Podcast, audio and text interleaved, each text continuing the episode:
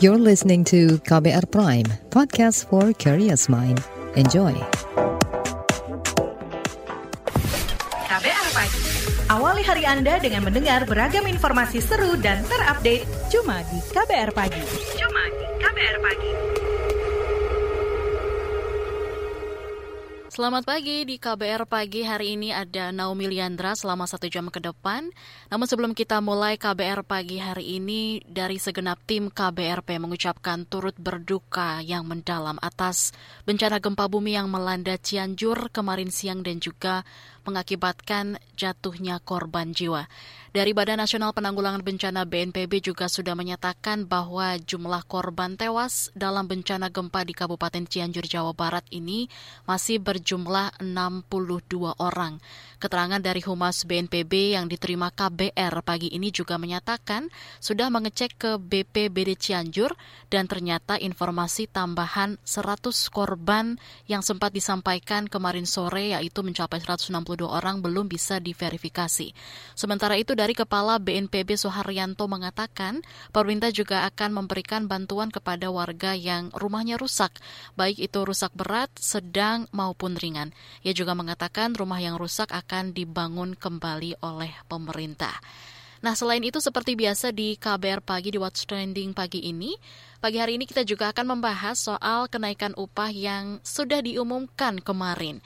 Seperti kita tahu kalau jelang akhir tahun yang ditunggu-tunggu salah satunya adalah kabar soal kenaikan gaji. Tapi soal angka kenaikan ini yang bisa dibilang suka bikin pecah suara ya. Ada yang setuju, ada juga yang enggak setuju. Nah dari Menteri Ketenagakerjaan Menakar Ida Fauzia sendiri sudah mengumumkan keputusan pemerintah pusat yang menetapkan kenaikan upah minimum provinsi UMP 2023 maksimum sebanyak 10 persen. Lalu selain itu juga melalui peraturan Menakar Permenakar nomor 18 tahun 2022, penetapan UMP 2023 diperpanjang paling lambat 28 November 2022. Sedangkan kabupaten kota yang sebelumnya paling lambat 30 November 2022 menjadi paling lambat 7 Desember 2022. Ha, padahal udah nunggu ya, udah nggak sabar nunggu keputusannya. Nah, ini e, gimana soal kenaikan UMP 2023? Seperti biasa, kita dengerin dulu nih komentar netizen plus 62 berikut ini.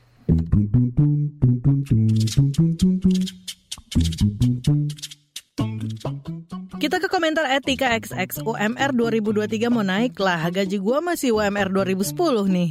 Komentar at I'm the XX Nggak mau juga sih kalau naik banget. Takut banyak perusahaan pada bangkrut PHK massal Komentar at NVRXX Mau UMR 2023 naik atau enggak? Yang penting perbanyak amal kebaikan Karena UMR tidak ada yang tahu. At 03XX Kenaikan BBM pasti berimbas ke harga kebutuhan manusia dari A sampai Z. Sejak era Soeharto juga kayak gitu. UMR nantinya juga akan menyesuaikan kenaikan harga BBM dan harga kebutuhan lain. Kalau bisa gaji segera dinaikkan, gak usah nunggu aturan UMR 2023, kondisional aja. Komentar at PanXX, resesi beneran atau cuma alasan agar kenaikan UMR 2023 nggak terlalu tinggi nih? At FlowerXX, nggak sabar 2023 soalnya gaji mau naik. At KXX, semoga beneran ya 2023 gaji naik 10%.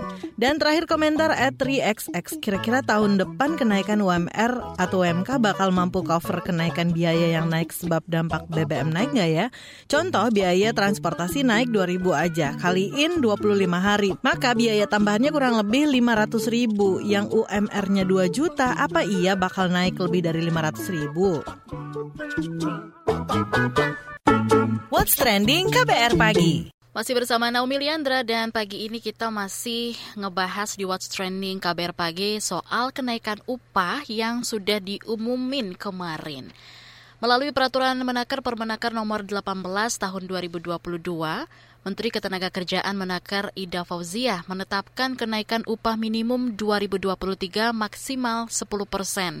Ida menjelaskan aturan ini dikeluarkan karena penetapan upah minimum melalui formulasi dalam Peraturan Pemerintah Nomor 36 Tahun 2021 yang tidak dapat mengakomodasi kondisi sosial ekonomi masyarakat saat ini. Mari kita dengar pernyataan selengkapnya dari Menaker Ida Fauziah pada 19 November 2022 bahwa secara umum kebijakan penetapan upah minimum tahun 2023 mengatur dua hal. Yang pertama, penyempurnaan formula penghitungan upah minimum tahun 2023 dan yang kedua, perubahan waktu penetapan upah minimum tahun 2023 oleh gubernur. Pertama, terkait penyempurnaan formula penghitungan upah minimum bagi daerah yang telah memiliki upah minimum, rumusannya adalah upah minimum yang akan ditetapkan merupakan penjumlahan antara upah minimum tahun berjalan, artinya tahun ini, dengan perkalian penyesuaian nilai upah minimum dan upah minimum tahun berjalan. Adapun penyesuaian nilai upah minimum rumusannya adalah penjumlahan antara inflasi dengan perkalian pertumbuhan ekonomi dengan alpa. Yang dimaksud inflasi adalah inflasi provinsi yang dihitung dari periode September tahun sebelumnya sampai dengan periode September tahun berjalan. PE atau pertumbuhan ekonomi yang dihitung sebagai berikut. Bagi provinsi, dihitung menggunakan data pertumbuhan ekonomi provinsi kuartal 1 sampai dengan 3 tahun berjalan dan kuartal 4 tahun sebelumnya terhadap pertumbuhan ekonomi provinsi kuartal 1 sampai dengan 3 di tahun sebelumnya dan kuartal 4 pada 2 tahun sebelumnya. Bagi kabupaten kota, dihitung menggunakan data pertumbuhan ekonomi kabupaten kota kuartal 1 sampai dengan 4 tahun sebelumnya terhadap pertumbuhan ekonomi kabupaten kota kuartal 1 sampai dengan 4 pada 2 tahun sebelumnya. Yang dimaksud dengan alpa merupakan indeks tertentu yang menggambarkan kontribusi tenaga kerja terhadap pertumbuhan ekonomi dengan nilai tertentu dalam rentang 0,10 sampai dengan 0,30. Seperti telah disebutkan sebelumnya, penentuan nilai alfa harus mempertimbangkan produktivitas dan perluasan kesempatan kerja. Seluruh data yang digunakan dalam penghitungan upah minimum berasal dari lembaga yang berwenang di bidang statistik.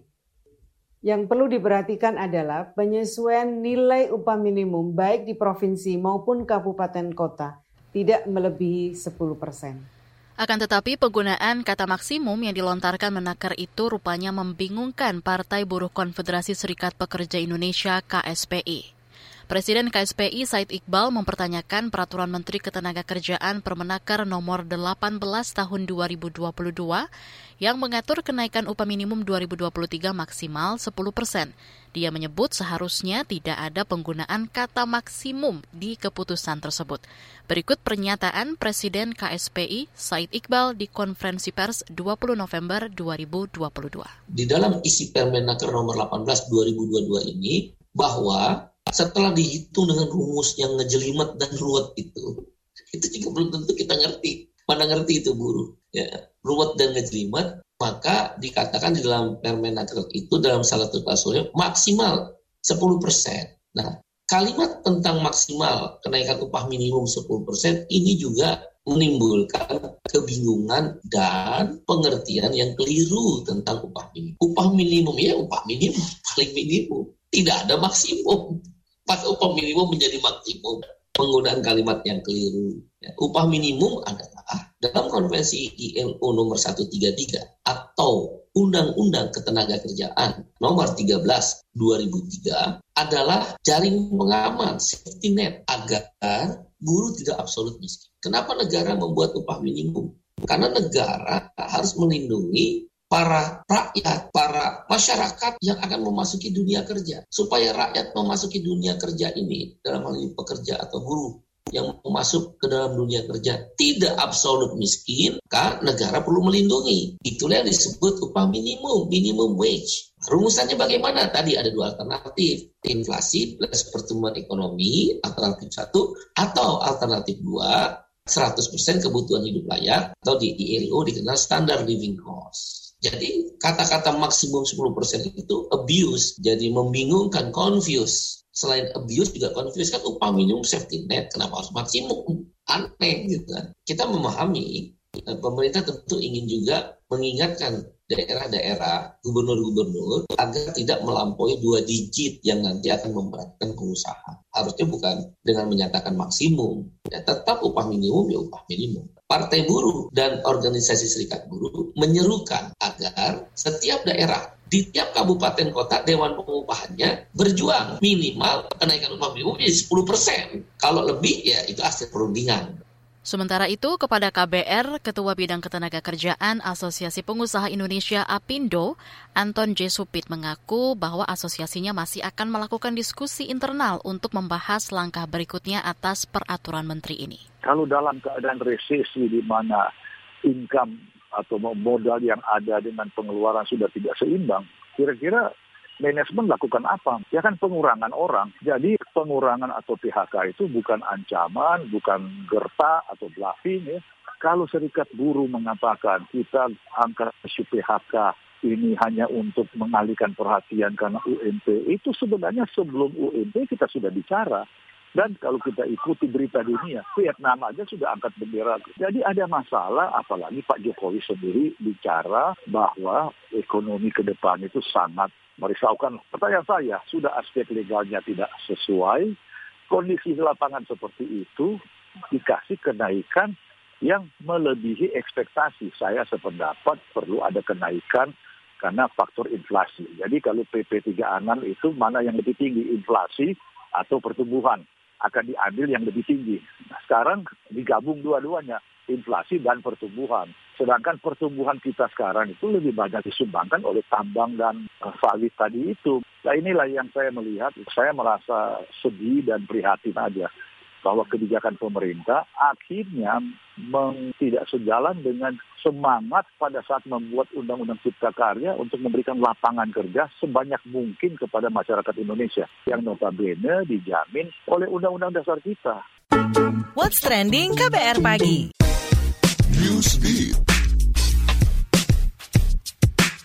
Inggris berjanji akan mendukung Ukraina hingga memenangkan perang dengan Rusia. Ini disampaikan Perdana Menteri PM Inggris Rishi Sunak saat berkunjung dan bertemu langsung dengan Presiden Ukraina Volodymyr Zelensky. Melansir AFP, Zelensky meminta bantuan pertahanan udara ke Inggris. Permintaan ini disampaikan Presiden Ukraina setelah Rusia menghancurkan infrastruktur energinya via jalur udara. Menanggapi permintaan ini, Sunak mengklaim akan memberikan bantuan senilai 60 juta US US dollar kepada Ukraina. Sunak mengatakan paket bantuan yang akan diberikan berupa 120 senjata pesawat, radar, dan peralatan anti-drone.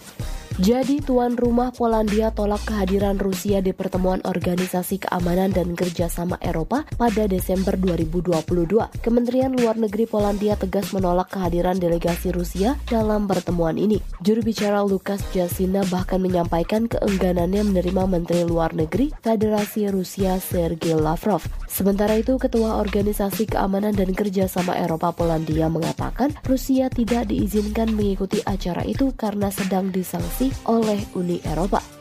Akun Twitter dari ex-presiden Amerika Serikat Donald Trump dipulihkan oleh Elon Musk. Pemulihan dilakukan setelah bos baru Twitter itu mengadakan polling untuk memulihkan akun yang memiliki lebih dari 5 juta pengikut tersebut. Jajak pendapat itu menghasilkan lebih dari 50% pengguna Twitter menyetujui kembalinya Trump ke platform media sosial Twitter. Sebelum memulihkan akun Trump, Elon Musk juga memulihkan beberapa akun Twitter yang ditangguhkan, seperti psikolog Jordan Peterson dan situs parodi konser konservatif Babylon B. Elon menganggap pemulihan akun Twitter ini untuk mendukung moderasi konten di platformnya.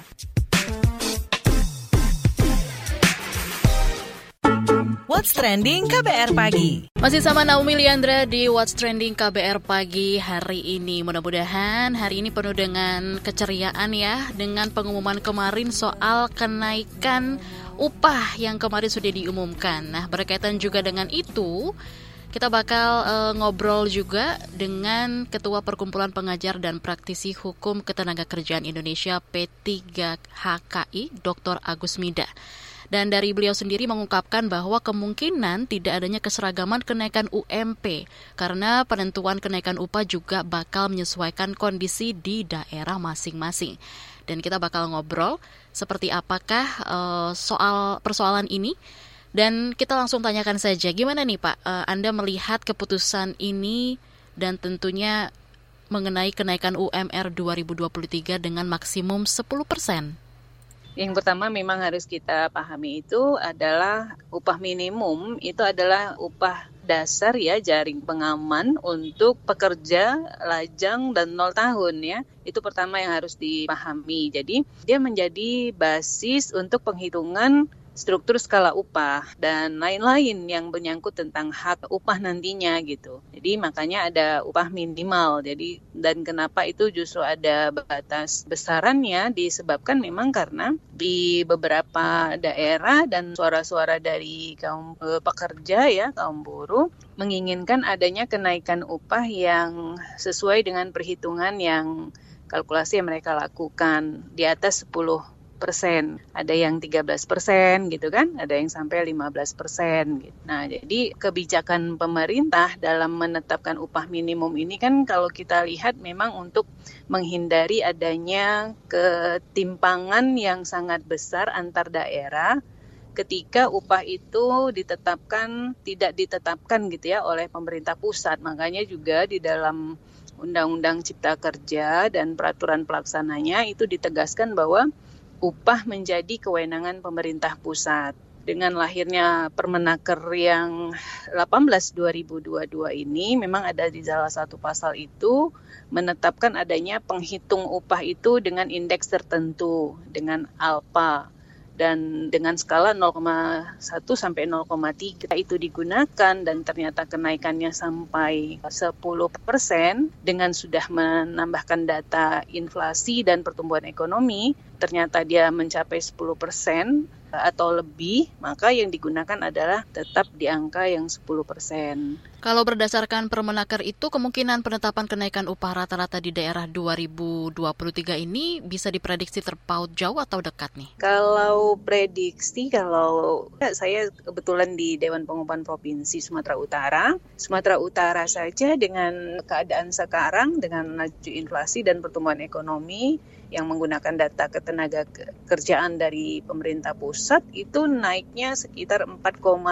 sekian persen ya jadi tidak sampai 5 persen itu okay. menggunakan formula PP 36 2021 Iya, kalau di Sumatera Utara itu dengan menggunakan Permenaker yang 18 2022 itu dari 4, sekian naik menjadi 6 sekian hmm. gitu loh, 6 persen sekian. Kemungkinan di daerah-daerah lain yang pertumbuhan ekonominya pun setara dengan Sumatera Utara pasti akan mengalami hal yang sama ya. Yang paling tinggi kan upah minimum tahun yang lalu itu kan DKI Jakarta. Sedangkan kalau di Sumatera Utara sendiri itu yang paling tinggi itu untuk upah minimum kota Medan. Kalau untuk tetap karena basisnya adalah inflasi dan pertumbuhan ekonomi, maka pasti tidak akan ada keseragaman untuk tiap daerah. Itu bergantung kepada kondisi daerah masing-masing. Ya. Tetap akan ada di range itu, tetapi memang uh -huh. sepertinya di bawah 10%.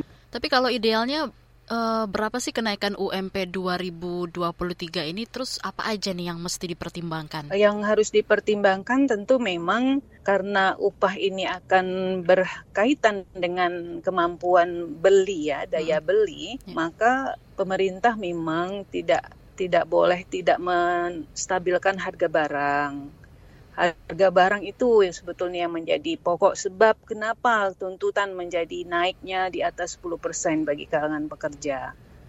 Itu sebetulnya sebabnya yang pertama.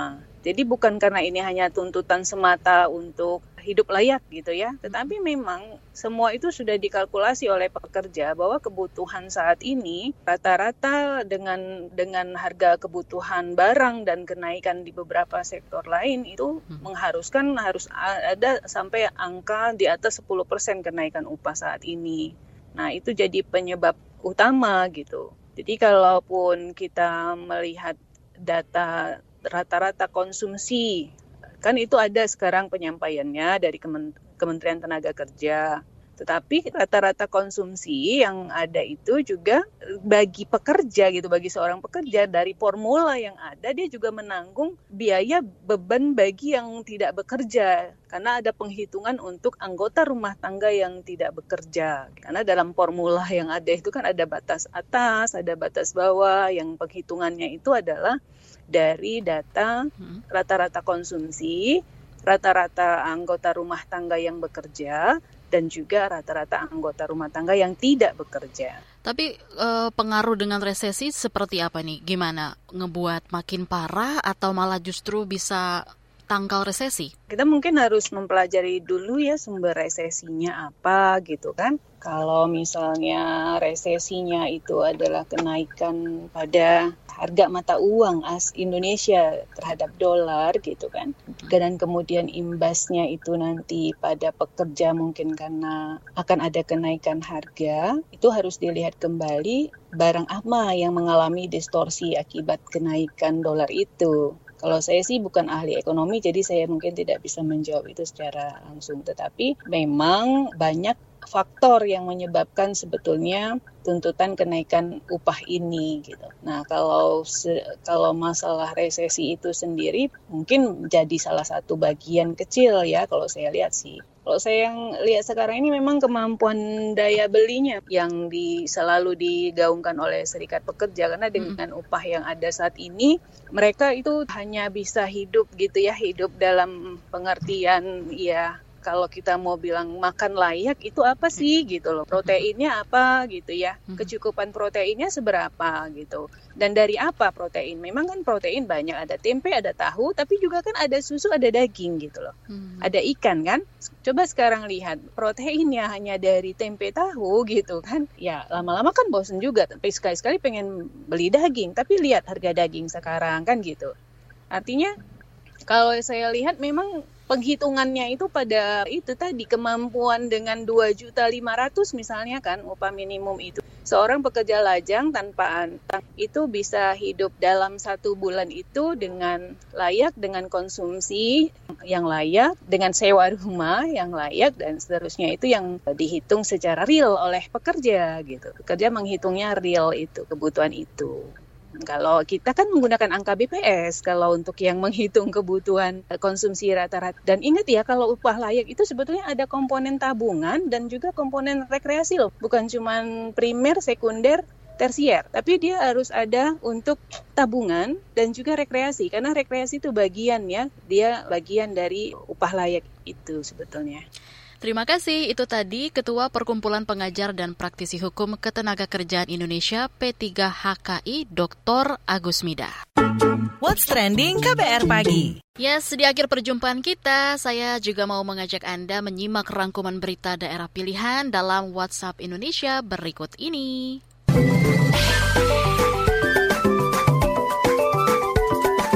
WhatsApp Indonesia. WhatsApp Indonesia dimulai dari Aceh, pemerintah bakal melakukan vaksinasi polio massal di Kabupaten Pidi Aceh usai penetapan status kejadian luar biasa atau KLB polio. Direktur Jenderal Pencegahan dan Pengendalian Penyakit P2P Kementerian Kesehatan, Maksi Ren Rondonowo mengatakan vaksinasi itu akan dimulai pada 28 November 2022. Pemerintah menargetkan vaksinasi massal akan tercapai dalam sepekan. Ia menambahkan pemerintah juga memantau intensif fasilitas kesehatan untuk mengidentifikasi kasus polio lain di sana. Itu dilakukan untuk memastikan upaya mitigasi terjadinya penularan polio secara masif. Ia mencatat di wilayah itu terjadi penurunan cakupan vaksinasi polio secara oral maupun suntik dalam kurun 4 tahun terakhir. Selanjutnya menuju Jakarta, Kementerian Kesehatan Kemenkes memanggil dokter spesialis WNI lulusan luar negeri dalam program adaptasi. Menkes Budi Gunadi Sadikin mengatakan ini adalah salah satu upaya untuk mewujudkan transformasi sumber daya manusia SDM kesehatan untuk meningkatkan kualitas dan kuantitas dokter spesialis yang merata di seluruh Indonesia. Menkes Budi mengatakan saat ini kebutuhan dokter di Indonesia sekitar 270 ribu sesuai standar WHO yakni satu dokter per seribu penduduk. Namun faktanya Indonesia masih kekurangan sekitar 150 ribu dokter dan 3 ribuan dokter spesialis. Selain itu Budi mengatakan dari 92 universitas kedokteran di Indonesia yang bisa mencetak dokter spesialis hanya 20 fakultas saja. Terakhir mampir Yogyakarta, mobil listrik buatan mahasiswa Universitas Gajah Mada UGM Yogyakarta berhasil menjadi juara satu Shell Eco Marathon 2022 yang digelar di sirkuit Mandalika Nusa Tenggara Barat Oktober lalu. Ketua Umum Tim Semar UGM Abdul Azim Iftikar Mardiansyah mengatakan pada kompetisi itu tim Semar Proto sukses meraih juara satu di kategori prototipe kelas baterai elektrik dengan rekor jarak tempuh 500 86 km per kWh. Capaian itu memecahkan rekor sebelumnya oleh tim dari Tiongkok. Azim mengungkapkan mobil Semar Proto merupakan kendaraan hemat energi yang dikembangkan dengan mesin konvensional dan memanfaatkan bahan karbon fiber untuk bodi mobil. Pemilihan bahan tersebut untuk mensiasati bobot kendaraan sehingga berat total hanya 27 kg. Ini menjadi berat ringan dari mobil yang pernah dikembangkan. Sementara untuk penggeraknya mobil Smart Smart Proto menggunakan motor listrik DC berdaya 250 watt dan tegangan 48 volt. Demikian WhatsApp Indonesia hari ini. Demikian KBR pagi hari ini. Jika Anda tertinggal siaran ini, Anda bisa menyimaknya di podcast What's Trending di Spotify atau di kbrprime.id podcast for curious mind. Naomi Liandra pamit, sampai jumpa. Terima kasih sudah mendengarkan KBR Pagi, siaran pagi radio paling update. KBR Prime, cara asik mendengar berita. KBR Prime, podcast for curious mind.